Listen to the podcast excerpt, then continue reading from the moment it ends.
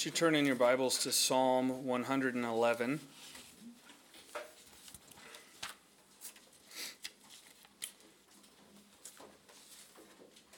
We want to uh, keep Arlene Stone um, in your prayers. She's uh, has some blood clots in her legs and in her lungs, um, so just prayer for healing for her um, right now, um, and for Ron, of course. Just that the Lord would be with them, give them peace and comfort in this time. Um, and then also for Jim Lawson, um, he's been dealing ongoing pain, um, just joints, knees, all over his body really, and so not able to be here tonight because of some of that pain. So um, pray for those things. But um, let's read Psalm 111 and then we'll pray for those. Verse 1 Praise the Lord. I will praise the Lord with my whole heart in the assembly of the upright and in the congregation. The works of the Lord are great, studied by all who have pleasure in them. His work is honorable and glorious, and his righteousness endures forever. He has made his wonderful works to be remembered. The Lord is gracious and full of compassion. He has given food to those who fear him. He will ever be mindful of his covenant. He has declared to his people the power of his works in giving them the heritage of the nations. The works of his hands are verity and justice. All his precepts are sure. They stand fast forever and ever and are done in truth and uprightness. He has sent redemption to his people. He has commanded his covenant forever. Holy and awesome is his name. The fear of the Lord is the beginning of wisdom. A good understanding have all those who do his commandments. His praise endures forever. Let's pray. Heavenly Father, Lord, we do lift up Arlene Stone to you, Lord, with these blood clots. Lord, we pray that you would touch and heal her body. We pray for comfort Lord, from the pain. We pray for restoration in her. We pray that you would give her rest, Lord. We pray for Ron that you would equip him to take care of his wife right now. We pray for Christina, who's out of the state, that um, you would comfort her, that she might be able to come back and just help with uh, Arlene, Lord. But we just lift them up to you, that you would be with them, Lord, um, and come alongside them to help, Lord. We also pray for Jim Lawson tonight. Lord, we pray uh, as we've been praying just for a healing in his body, Lord. We pray for strength in his joints. Um, he's worked so hard in his job that he's had, Lord, and and it tells in his body. And but Lord, you know and you can heal, and and we pray that you would give him comfort, Lord, tonight. That you, by your Spirit, would speak to him, that you would be with him, Lord, and that you would just strengthen him for the life that he has to live, Lord. Lord, we also pray for tonight for your word, Lord. We know that you've promised that it will go forth and accomplish that for which you sent it, that it will not return void, Lord, and we pray for that in our hearts, Lord. We pray for the reminder of your great and wonderful works that you've done, for for the reminder of your very nature of who you are and what you've done for us, Lord, and that that as this portion of Scripture says, would stir us up for a greater fear of you, greater wisdom, Lord, good understanding, that we would be people who worship you, as Mariel prayed, in spirit and truth, Lord, and serve you in obedience and honesty and with our whole heart, as the psalmist says, Lord. We ask that you would speak to us tonight. In your name, amen. Psalm 111. I promise I have not been doing this on purpose. This is yet another acrostic psalm. Um, so uh, I had read through this and felt the Lord wanted me to teach on this tonight. And then as I was studying it, I found out that it was yet another one of these acrostic psalms. So starts with you know different letter of the Hebrew alphabet. If you notice, there's only ten verses. There's 22 Hebrew uh, letters in the alphabet, so it's broken up a little differently. That first phrase, praise the Lord, is not part of that whole thing. It's almost like the title um, of this psalm, but it's every phrase after that all the way down to verse uh, 8. Um, so there's two phrases in each verse, start with a different letter. And then in verse 9 and verse 10, uh, there's three phrases each, so that makes up the 22 there. Um, it's one of the one of the few of these psalms that has all of the letters in the Hebrew alphabet and um, doesn't skip any there. Um, this is also the very first of what's called the Hallelujah Psalms, um, and uh, I believe there's about ten of them or so. Uh, but they're psalms that either start with or repeat over and over or end with that phrase, "Praise the Lord," which in Hebrew is literally Hallelujah. Um, and so this is a psalm that's just that it's a call to praise and worship, it's a call to, um, to celebrate the Lord, who He is, and what He's done for us. And that's what the psalmist starts out with here. He says, Praise the Lord, I will praise the Lord with my whole heart in the assembly of the upright and in the congregation. The psalmist is declaring his devotion to the Lord, his whole heart, praising him. That first praise in the title there means to boast in. Let's boast in the Lord. Let's let's talk about all of his goodness, the wonderful things he's done. Let's let's be proud of him like a child's proud of his dad. You know, my dad's better than your dad. He can he can do that. He's the strongest man I know. That's that idea, boasting, praising in the Lord, praising him. But this second word praise here is a different one, and that means to confess, to acknowledge, to praise Him.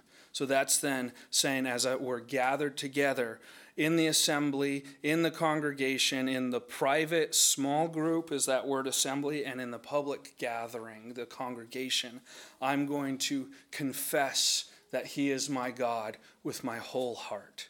I'm going to praise Him.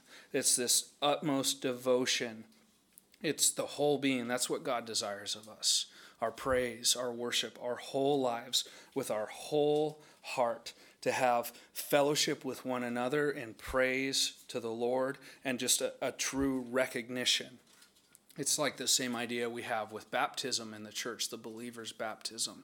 Gathering together and acknowledging before one another, I've placed my faith in Christ. I am dying to my old life with Him, uh, uh, identifying with His crucifixion and His burial, and, and burying my, my old life, and now being resurrected to a new life with Him. recognizing, acknowledging that He is our God. Uh, that is what we're called to with our whole heart. Albert Barnes, he, he defines this phrase here, praising him with the whole heart. He says, with undivided attentions, uh, or affection, sorry, holding back nothing. I will allow nothing to be in my heart that would interfere with the fullness of praise. No coldness, no dividedness of affection, no love for other things that would deaden my love for God no suspicion respecting him that could chill my ardor or my passion, no unbelief that would drag me down to earth while the language of my lips ascended to God. This is abandoning ourselves to him. That's what he desires. Now, we all know and confess we fall short of that, right? I mean, it's just like what Paul writes about in Romans that he, he, he, what he wants to do and knows he should do, he doesn't do. And what he knows he shouldn't do, he does do, right? We all have that. And yet the Lord still calls us to that and demands that we follow him. And thankfully, as believers, he's given us his Holy Spirit to do the work of transformation in our lives, where he takes those little pieces of our hearts, of our lives, and, and says, Give this to me surrender this part to me. And then we, in obedience and worship and praise to Him, say, Yes, Lord, this is yours. And we repent or we, we give it up to Him and, and we, we devote ourselves to Him. But that's what the psalmist is saying. I will praise the Lord with my whole heart in the assembly of the upright and in the congregation. Then he moves on and he says in verse 2 The works of the Lord are great, studied by all who have pleasure in them. Uh, that word uh, works uh, is uh, just that. It's it's it's a, a, thing that's accomplished. What what God has done, and it says the works of the Lord are great. It means great in size and importance. So everything that the Lord has done even the things that we deem as small, because they're done by the Lord, they're great in size and importance. There's no small thing that happens in our lives that the Lord has done for us that isn't significant because of who He is and, His purposes and His will in our lives. The works of the Lord are great. Now, there are great and mighty and awesome things. That's what the scriptures talk about from Genesis 1, creating the universe out of nothing creating all the things we see on the earth, creating mankind, forming him out of the dust, breathing his spirit into man to make him into a living being, creating woman out of the man. All of those things, bringing about uh, from, from uh, a city and a nation of idolaters, bringing Abraham out of that group and calling him to be his man. Uh, and, and, to to calling him to go and be devoted to him and follow him so that he can make a great nation out of Abraham. The works that he did in the nation of Israel, we know in, in Egypt, setting them free from bondage there, taking them through the wilderness to the promised land, sustaining them in their rebellion against him, even in the prom in the wilderness before going into the promised land. Uh, the, all the works that he's done, of course, leading up to the greatest work of all, which is the work of Christ on the cross and the redemption that he's accomplished for those of us who've placed our faith in him. All the works of the Lord are great. They're great. Studied by all who have pleasure in them. That's a calling for us to study the Word of God, to be in His Word. Do you love the Lord? Do you love what He's done for you? Then we are called to look into all the things that He's done for us it, it, it's, it goes hand in hand with, with, with recognizing and understanding God's grace and forgiveness in our lives. And the things that He's done for us is then to go back to the scripture and say, Lord, I see all these things that you've done for me, for us. I see the things you've done for for all the people throughout scriptures. I can look around and see all the things that you've done for people in my life, all the things studied by all who have pleasure in them. Psalm 143, verse 5, it says, I remember the days of old. I meditate on all your works. I muse on the work of your hands. That's what we're called to. To remember the days of old. Remember the things that He's done for us, both in the scriptures and in our lives. Meditating on His works, chewing through it, uh, uh, dwelling on it, thinking about it, having it on our hearts and our minds, on all of His works musing on the works of his hands, taking pleasure in studying what he's done and who he is. That's our praise to him, our worship to him. Think about that. Our time spent in the Word is worship to the Lord, it's praise to him because it shows our devotion. Dan talks about all the time uh, about the love letter that he got from Tracy when she was overseas uh, when they were, were first together and uh, relating that to just this desire to know what what Tracy uh, had for him, the things she said to him, and that same thing for us as believers is the scriptures. It's the Lord's love letter to us, and so as we spend time in it, we're showing the Lord our devotion to Him, our worship towards Him, our praise to Him. If we have uh, a ho hum attitude about the Word of God, we need to question our devotion to Him we need to question Am I really dedicated, devoted? Have I given my whole heart to Him? If the word is just a boring task that I have. It's beautiful when we recognize who God is. See, it comes down to our acknowledgement of God's character, who He is, and what He's done. When we truly understand that, we're never going to get to the bottom of it, but when we, we understand our relationship with Him, then the word opens up into something living, powerful, sharper than any two edged sword, dividing to soul and spirit, joint and marrow, right? That's the power of God and His Word, is in that relationship we have, and then we come to it and it becomes a thing of blessing, uh, of praise and worship to Him, studied by all who have pleasure in them. Verse 3 it says, His work is honorable and glorious, and His righteousness endures forever. This word works means acts in history, defined, marked events. Uh, his work is honorable. All the things that we can look back on and see that he's done are honorable. The things that we read about because of his character and his nature and his will being perfect and his sovereignty and his knowledge of all things, what he has chosen to done uh, to do is honorable. It's glorious. That word glorious mean, or honorable mean, is means to be splendid or majestic. It's awe-inspiring. It's good, it's right. And then that word glorious means to reflect the goodness of God's nature. Glorious, to show his glory. So as we look back again on all of these things we done, he's done, we see glimpses of his nature of who he is, what he's done. We see his heart, and it's throughout the scriptures. I didn't have time tonight to print it off, and I've gone through it before with you guys. Uh, maybe next week or the week after, I'll see if I can get it printed off and, and, and bring it. But there's a list that I had that I got out of a book when I was teaching the high schoolers. And it basically goes through all the books in the Bible and says, Jesus is this, described in this book of the Bible and it shows his relationship to us and what he's done and, and what all the different books in the scriptures, Old Testament through New Testament, declare about Jesus. This book declares his character and his nature for us. And to know him, we need to be in his word, to be in it, to, to get to know who he is and recognize what he's done is glorious, splendid, majestic, and it reflects his goodness of his character and his nature. It reflects how beautiful and awesome he is.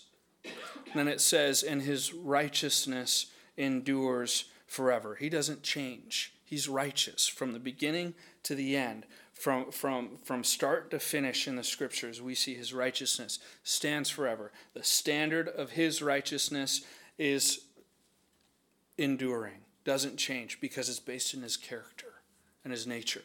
He does not change it's in him and in his will. And so all of these things what he does it endures forever. And we can say that as we see him as we experience him as we we walk with him. We can say what he's done honorable glorious and he is righteous and he doesn't change. He doesn't change. His righteousness is there for us. It's that something we can see and experience and trust and know that he's right when he makes a decision in our lives and things that he does for us. He's righteous. We can trust him for it. We can lean into him and recognize his sovereignty. Verse 4 He has made his wonderful works to be remembered. I love that. That means the things that he's done, he's done them so that we can remember them. One of the Bible commentators I, I read, he wrote about this. I forget who it was, but he said, The highest the highest uh, thing that our human mind can attain to in terms of our memory and the capacity that we have to remember is remembering God's works and what He's done. Because again, it's all in our relationship to Him. But He's made these things to be remembered because He wants Himself to be known. You know, uh, we were talking in the men's uh, fellowship on Monday night, um, and uh, I was remembering uh, that famous atheist Richard Dawkins, and we were talking about unbelief and how for some out there, because of you know their hatred towards God and, and the the reality of the ramifications of accepting and believing that God exists uh, are such that they can't accept any evidence that's out there. But Richard Dawkins, he he was being interviewed and he is, in essence said, even if God wrote in the sky, Richard, believe in me, I would not believe. Even if he uh, uh, uh, brought me to heaven uh, when I died and I stood before the gates of heaven and Peter was there, you know, the whole Catholic thing, um, that, that I would think I was hallucinating. It, it was this complete uh, disregard for the evidence and for the things uh, uh, that can be seen. Uh, but he he has made all of these things. God has made all of these things so that we can be he can be remembered. We can recognize who he is. It's declared throughout all of creation. It's declared in his scriptures. It's declared uh, in our own lives of who he is and who his character is. That's why Romans talks about that all men are without excuse because the work of God is written on every man's heart. That what can be seen in uh, nature and known of God is evident clearly from the very beginning that there is a sovereign creator over all. Uh, some of the old scientists who were believers, they would put on their buildings that they built in their, their uh, you know, universities and colleges and associations for science, they would put verses like this the works of the Lord are great, studied by all who have pleasure in them. On their their buildings as a motto for what they were doing and studying him and his works and what he's done. That was what that's what science modern science was born out of was a recognition that God is sovereign created everything and we can learn and know more about God by studying the world around us because it's his works. That's what the scriptures say. How far we've fallen now right man says nah it says there is no God because of what we see when it's really like Romans says, their hearts have been darkened, their minds are futile, right? Their thoughts, and and that's the difference that that has changed because they weren't thankful to the Lord, right? That that's what we see in Romans. But here we have so much to be thankful for as we look around. We see his beauty and what he's done, even in the fallen world that we live in. All these things we can see the works that he's done, and they're made to be remembered. They're his wonderful works. And here's what they what we remember about them. Look at verse 4, the, the second part. The Lord is gracious and full of compassion. That's what his works declare. His grace and his compassion. His grace and his compassion. That word gracious in the scriptures, it only ever refers to the Lord. And it's that he's merciful Every time you read that word in the he, the Hebrew word, it's used. There's a gracious is used for a few different Hebrew words, but this one specifically is only used for him, and it refers to his mercy. Psalm 86, 5, it says, For you, Lord, are good, ready to forgive, and abundant in mercy to all those who call upon you. That's his character and his nature. As I was studying by this, I was struck by this in remembering uh, in Exodus. If you turn with me over to Exodus 34, we've been reading. If you notice at the beginning of this psalm and all throughout this, and I'm sure you know just from reading your Bible, uh, the word Lord in there is all capitals in the scriptures. When you see that in your Bible, if your Bible does that, that's God's name. The the tetragrammaton is that that um, uh, Exodus 34 the tetragrammaton is is the four letters. They don't have vowels. Um, they the pronunciation was lost a long time ago. We think it's close to what we say Yahweh. Um, we know it's at least Yah because we see Hallelujah, and that's a shortened form of that. But either way, what that is saying is that's that's God's name. That's who He is. It means the I am, the becoming one. Praise the Lord. Hallelujah. I will praise the Lord with my whole heart. That's who he is. That's his name. We don't know how to pronounce it, but he declares who he is in, Psalm, in Exodus 34. Um, the background to this uh, Exodus 33, uh, Moses had met with the Lord. You know, this is after he had received the, the commandments on the tablets of stone. Then the people of Israel rebelled, created the golden calf, right? And, and Moses comes down out of the mountain with the law, smashes it, grinds up the calf into powder, and then makes them drink it. Uh, that whole thing. After that, he's meeting with the Lord now in, in the tent of meeting outside the camp. And he's saying, Lord, I'm not going to go to the promised land. I'm not going to go on unless you continue to go with us. He's really pleading for the Lord not to forsake them because of their rebellion. And the Lord says, I'll, I'll do this for you. And Moses asks, Lord, show me your glory. Right? That's what he says, Lord, show me your glory. And the Lord, in essence, says, Well, you can't see all of me because we know from the scriptures no one can see God and live right? We can't stand in his presence.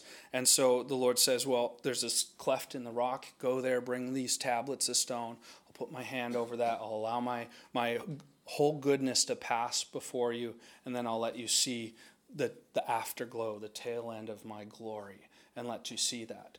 So there's this whole thing, and we, we understand that. We know it. If you've read the scriptures, you know the whole story about that. Moses' face glowed after all of that and everything.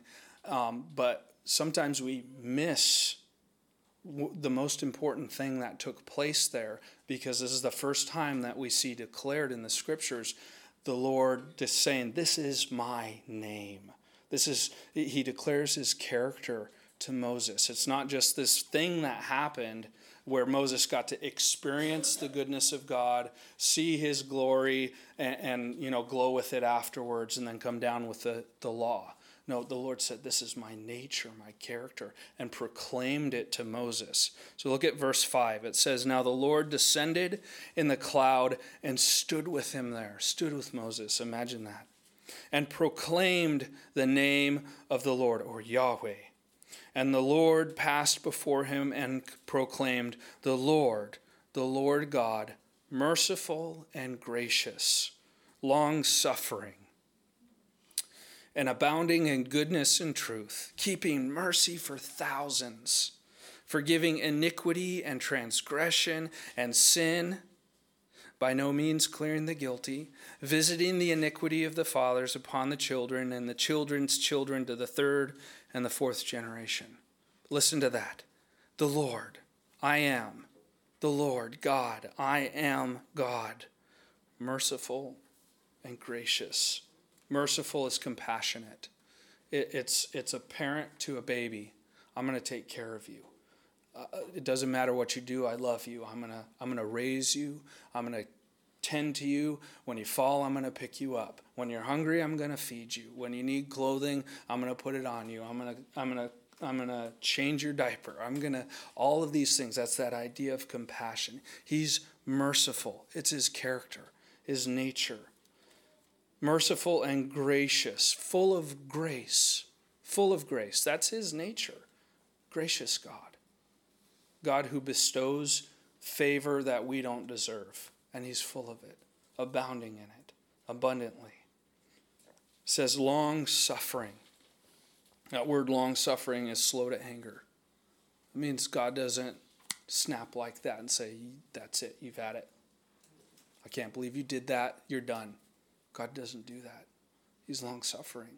He loves us. It's his nature, his character, who he is.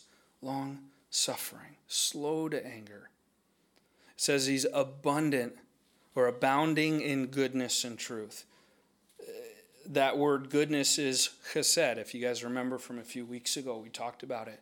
It's the Old Testament version of grace, God's unmerited favor, His mercy, His grace, His kindness. He's abundant in it. It's heaps and heaps of His mercy and His grace that He has, never ending. There's no lack to Him in His mercy, in His goodness. It says, abounding in His truth. That word truth means faithfulness. You can trust Him, doesn't end. He's faithful. There's nothing about Him that's wavering, that will change, that we can't trust. His very character He's faithful, he's abounding in truth. Keeping mercy for thousands. That means to keep, to preserve, to maintain that mercy, that unmerited favor for thousands. And it doesn't just mean there's, you know, 2,000 that he has or 144,000, as the Jehovah's Witnesses say. It's not that, it's innumerable amounts. You can't count it. That's, he keeps that and maintains that, preserves that mercy for that innumerable number of people. It's there for all of us. This is his character. For, forgiving iniquity. That word iniquity is evil, wickedness. Evil, just simply that. Perversity. He forgives it. transgression. He forgives that. That's rebellion. That's willfully doing what's wrong when you know what's what you shouldn't do or what's right to do. He forgives that. And if you pass on those two things, he says he forgives sin too, which is just an offense or uh, missing the mark, doing something you didn't know was wrong, but it's wrong. That's the Lord, his character, his nature. That's who he is, who he declares. Psalm 111 like says, the Lord is gracious, full of compassion. His nature, his character, as we praise him, as we recognize him, it's this. This is who he is. You might have questions about that. Last part says, by no means clearing the guilty, visiting the iniquity of the fathers upon the children and the children's children to the third and the fourth generation. And he's a God of justice, he's a God who's righteous. We see that, we study that, we look at that. But thankfully, we have Deuteronomy chapter 5 in verse 9. He clarifies this. It's not just he doesn't clear the guilty, oh man, I've sinned and God's not going to clear me anymore. That would be a contradiction of his character and nature just up above. Does that mean every time my dad sinned, now I'm going to suffer the penalty for his sin? No. It says in Deuteronomy chapter 5, verse 9, a uh, little bit down into the verse, it says, For I, the Lord your God, am a jealous God. He says, I'm a jealous God, visiting the iniquity of the fathers upon the children to the third and fourth generations. But look at what it says of those who hate me. That should cause us to stop and say, Do I hate the Lord? You say in your heart, if you're a believer and you look at him, do you say, No, I don't hate the Lord. I love him. Right? my love may not be perfect, but I don't hate the Lord. If you don't hate the Lord, you have access to that forgiveness. If you say in your heart, Yeah, I do hate God, then you can repent and turn away from that and receive the forgiveness.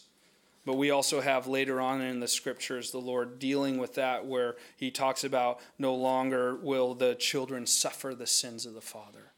Right? Talks about that later on. Um, and through the grace of the Lord and, and his works in Jesus Christ, uh, there's freedom from those effects and all of those things that come down because of the sins of the fathers and all of those things. Because, again, it goes back to his very character and nature. He keeps mercy for thousands. He forgives iniquity and transgression and sin. His very character, his nature. Go back to Psalm 111. The Lord is gracious and full of compassion. He has given food to those who fear him. To those who fear him, reverence him, are in awe of him. It literally says gives prey or meat to those who fear him. What are the two meals that we see in the scriptures that represent his covenant and his promises that are meant to be remembered? We have Passover and we have the Lord's Supper, right? Those two meals that we have that are in this. He's given food to those. Now he does. He provides for us that we we see that in the scriptures again in the New Testament. Jesus talks about not worrying about our food, right? He, he talks about the birds who don't toil, and yet the Lord gives them food. And he says, Don't worry, don't be anxious about your life. Don't worry about those things. I'll provide for you. The, the Heavenly Father knows what we have need of. He's given food to us. But there's this tie here in this verse. He's given food to those who fear him. He will be ever mindful of his covenant. It's that recognition. The Passover, it was a remembrance for the people of Israel. The Lord saved us from bondage. We were slaves in Egypt. We were lost. We were in a land of, of foreign gods. We were being oppressed. We were being forced into labor. We had no, no life of our own. And the Lord came in and redeemed us. And that meal was a remembrance of that. And of course, we know the Passover pointed forward to Christ and, and pointed to that Last Supper where, where Jesus says, This is my body broken for you. This is my blood poured out for you. Take, eat, and as often as you do this, do it in remembrance of me. Those things, those meals, those things are meant to, to remind us of his faithfulness, of what he's done. Even just our simple meals that we have every day. That's why, you know, honestly, I think we've kind of gotten away from it a lot, but but it was a thing for everyone at every meal all the time. Say grace over the meal, right? Pray, thank the Lord for it. Remember what he's done. We need to get back to that understanding and that remembrance that every time it doesn't matter if it's nasty food from McDonald's. No offense to Ethan who works there, um, but you know, it, but the Lord provides those things for us, right? And we're thankful for those little things, but also a recognition of just just His faithfulness. It says He will be ever mindful of His covenant. He doesn't forget. For the Israelites, His covenants with them, with Abraham, Isaac, Jacob, His covenant with the, the people of Israel. He, is, he doesn't forget, he doesn't change, he's always has that on his mind. The covenant with us, the new covenant with the blood of Christ. He doesn't forget that. It's not that that the Lord all of a sudden you know says okay i'm done with you because you slipped up now you've sinned even all of these things the lord is mindful of his covenant because of jesus because of his character and his nature that we can trust Him. That's assurance of our salvation and assurance of forgiveness of sin. Again, because of His character, His nature, who He is. He will be ever mindful of His covenant. Verse 6 it says, He has declared to His people the power of His works in giving them the heritage of the nations. He's declared to His people. That word declared means to place something in a conspicuous position, to make it clear and known, or to manifest. So it says, in giving the people of Israel their heritage in the land of Israel, he declared to them his power. That word power is omnipotence. It's, it's his unstoppable, no limits power. And, the Lord says that that work that He did for Israel, that heritage of the nations, declares His, his omnipotence, His unending power. The heritage, that everlasting covenant that He has with His people. We get to take part in that. Remember, the scriptures say that, that we who believe will, will, will sit on thrones and judge with Him, right? if we've placed our faith in Him, we, we will be uh, kings and priests with Him, right? We'll have that. The heritage of the nations. For Israel, they have that land. And for us, it's all through Jesus in Him. And ultimately, for Israel, it will be in the last days as the son of David finally sits on the literal throne of David in the kingdom of Israel right, in his land, the heritage of the nations. He's declared to his people, he's made manifest his power. It's beautiful. The works of his hands, verse 7, are verity and justice. That word verity is faithfulness. Verity and justice. Truth, faithfulness, certain and dependable.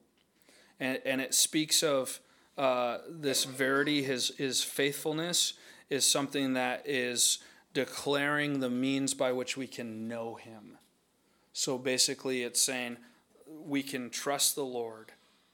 We can see in the works that He's done, the things that He's done, His faithfulness. And because of what we see in these works, it declares His character again and His nature. We can know Him by these things that He's done. The works of His hands are verity and justice. And that word uh, justice is is rightness. It's just that. It's it's being just. His his justice. He is right and righteous. And again, it's rooted in his character that points to him. All his precepts are sure. Precepts is the responsibilities that God places on his people. The Lord places responsibilities on us. Again, he calls us to love him with all our heart, soul, mind, and strength. Love our neighbor as ourselves to love Him, to keep His commandments, to be obedient to Him, to follow Him. He's called us to that. All of His precepts are sure, they don't change. It's not that we say, okay, I'm following the Lord, but there's no effect in it. Or you know that we can't trust that what he's promised it to those who are obedient to him that we're not going to receive those things. But if we're obedient to him if we're following his precepts if we're if we're if we're being obedient to those responsibilities that he's given us then what he's promised are, is sure to us. Again because of his character because of his nature they will bear fruit in our lives as we're being faithful to the things that he's called us to all his precepts are sure. It's also a, a, a, synonym for the scriptures for the law for the word of god his precepts. That's where we get and we understand what our responsibilities are as christians right is in the word of god. And they're sure. They don't change. Verse 8 says, They stand fast forever and ever. Matthew 5 18, uh, Jesus says, um, Till heaven and earth pass away, not one jot or tittle will pass away from the law until everything is fulfilled. It's not going to change, it's not going to pass away. In fact, the Lord says that He, he, uh, he I thought I wrote it down here so I don't butcher it. But he says that he uh, he values his word. He's magnified his word. That's how it goes. He's magnified his word above his name, right? In the Psalms, it says that. Uh, Psalm 138. His word stands forever because his word, again, declares his nature, declares his name, declares his greatness. It's what he's given to us to know him. They stand fast forever and ever and are done in truth and uprightness. We keep getting this, this repeating pattern, this truth, this uprightness, this verity, his righteousness. He's faithful and true. Faithful and true. And here's the outcome of all of it. We see all of his past work, all the things that he's done, all of that and then we see the greatest work in verse 9. He has sent his redemption, or redemption to his people. He has commanded his covenant forever. Holy and awesome is his name. He sent redemption to his people. Uh, Zacharias, uh, John the Baptist's father, uh, quoted this as he was prophesying after his mouth was opened when, when uh, John was being named and he was declaring what the angel had spoken to him uh, in Luke 168, he says, Blessed is the Lord God of Israel, for he has visited and redeemed his people. That's Jesus. He has sent redemption. For the Jews at the time, they were looking back to Egypt. For the Jews after uh, the captivity in Babylon, they were looking back at the Lord bringing them back to their land. For the Jews uh, who've placed their faith in Christ, they're looking at him. See, he's our Messiah. He's truly redeemed us. And then for the Jews in that millennial kingdom, when Jesus comes back, they're going to say, He set us free from the world kingdom, from Antichrist, from all of that, from our bondage to the law, flesh, sin, all of those things. He has sent redemption or ransom. He's paid a price for us. He sent redemption to his people. He has commanded his covenant forever you know, people they talk about Israel how that covenant that the Lord had made with them for the land is broken. But what does it say here? He's commanded his covenant forever. He commanded it. If the Lord commanded it, it's going to happen, it's going to take place, and it will stand forever. It's not going to change because it's his command. Holy and awesome is his name, worthy of fear, his nature, his character. Set apart is that word holy.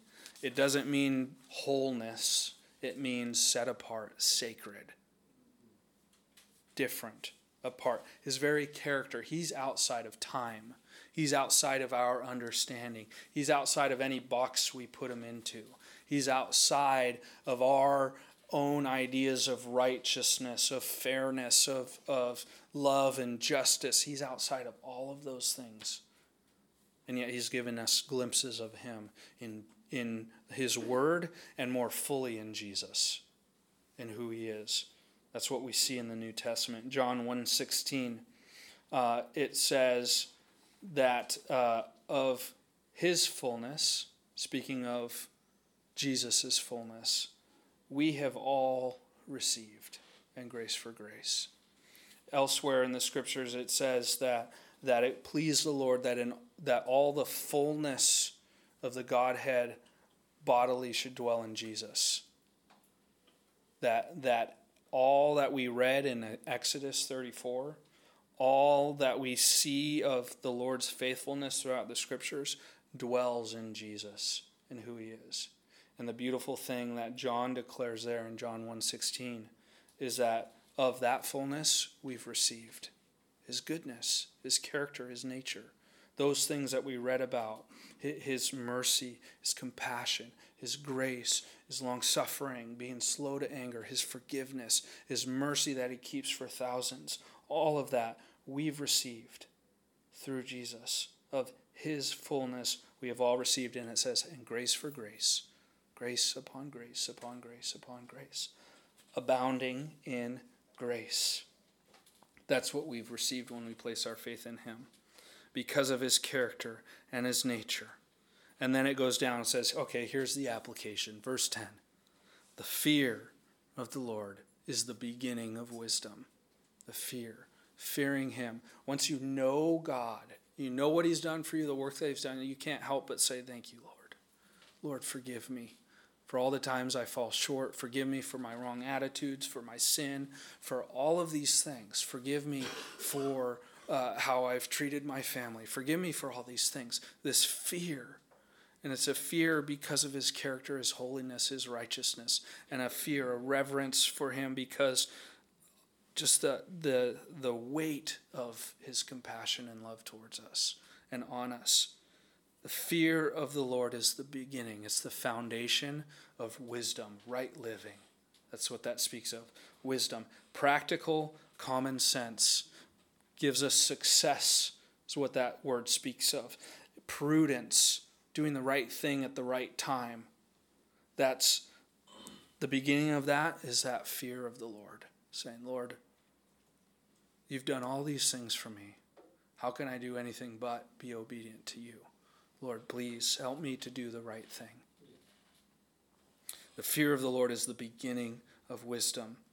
Job 28, verse 28 says, And to man, he said, if you, do, if you want some good reading tonight, read Job 28. It goes with this very well. I love it. It's beautiful. Um, you know, Job's a book of poetry, and, and it all goes all about wisdom and this search for wisdom. At the very end, it says, And to man he said, Behold, the fear of the Lord, that is wisdom. That's, that is wisdom. And to depart from evil is understanding. You want to know what's right to do. You want to understand the world around you. Fear God, depart from evil. That's it. It says, The fear of the Lord is the beginning of wisdom. A good understanding have all those who do his commandments. A good understanding. We can have that intelligent knowledge of the reason why we're doing things. That's what it, means that good understanding, an intelligent knowledge of why we're living.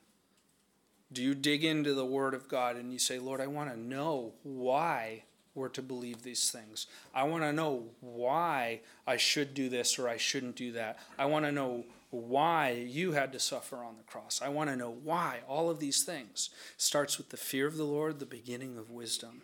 And in that, following Him and being obedient to Him, then we begin to know why we should do those things. It's like the child. Parent says, Don't touch that stove, it's going to burn you. Don't touch that stove. When they're young, they fear you as a parent and they fear you slapping their hand, pulling them off, putting them in timeout, grounding them, all those things that we do as parents for discipline for our children. But as they get older, then they begin to have a good understanding. As they learn they realize oh that stove's hot. I'm going to get burnt. And then that that doing what's right and obedience is internalized and becomes a, a, an understanding of why i shouldn't be doing those things. A good understanding have all those who do his commandments and his praise endures forever because of who he is. We love and know an awesome god worthy of our respect, worthy of our fear, worthy of studying all of his works, worthy of praising him. We need to recognize his character and his nature. If you want a really good and, great study on this, um, look up Gayle Erwin, the father style. Um, he talks a lot about uh, uh, Exodus 34 and some of these things that he's talking about in there. But uh, it's just easy, simple to understand. You get the book. He's got a book called The Father Style, and another one, The Jesus Style, that he talks about too. But um, we need to recognize that this is our God who we serve. We need to have a right perspective and understanding of who He is. Uh, we need to know He's not a God who's just this God ready to strike us down when we sin. He's not this God who's hanging our past over our heads.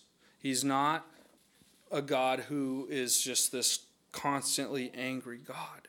What we see in Jesus of his, his kindness, his compassion, his grace, Jesus is those things because his Father is those things. That's who God is. And then uh, it's his name, his nature. And if we as Christians claim the name of Christ, claim the name of the Lord, and we say, I'm following him, then we need to be those things as well. We have a responsibility to rightly represent him, to, to not go against that God is merciful and compassionate, that He's full of grace, that He's slow to anger, that He's merciful, abounding in that. He's faithful, abounding in faithfulness, can be trusted. He keeps mercy for thousands. He forgives evil, perversity, wickedness, rebellion, and sin.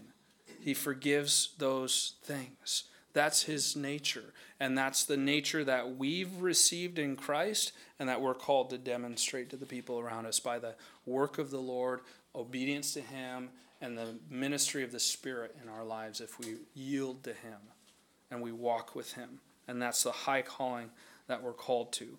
If we're if we're wrongly representing the Lord, we're like Moses, right? in the wilderness, he was called to speak to the rock that he had struck before, so water would come out in the wilderness to water, give water to the people. And rather than speaking to the rock like the Lord said, he struck it out of anger towards the people for complaining. But the Lord said, just speak to it. And because he struck it, he represented that the Lord was angry with his people when the Lord wasn't. And there, because of that, Moses was not allowed to go into the promised land. Remember that? It's not the same exactly for us, and yet we have that same responsibility, that calling, right? Is that we need to represent the Lord rightly. The Lord is all of these things. It's the fruit of the Spirit, really, right? All the things that that uh, Galatians talks about being the fruit of the Spirit. It's just a demonstration of God's character and nature. And it's because all that the Father is, is all that the Son is, is all that the Spirit is. And we have the Spirit dwelling in us as believers. And then as we yield to Him and allow Him to work in our lives, He shows His character and nature in us and through us. And it's by Him and His power. So let's pray. Heavenly Father, Lord, we thank you for your word. Lord, we thank you for who you are, what you've done for us, Lord.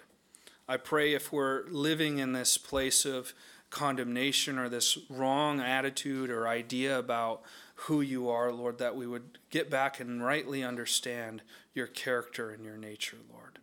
I pray that we would uh, be a people who recognize and praise you for who you are, Lord. That we, we would be just uh, in awe of your work for us, your redemption, your forgiveness, Lord, the salvation you've given us. We ask this in your name. Amen. Amen. Thank you. Yeah.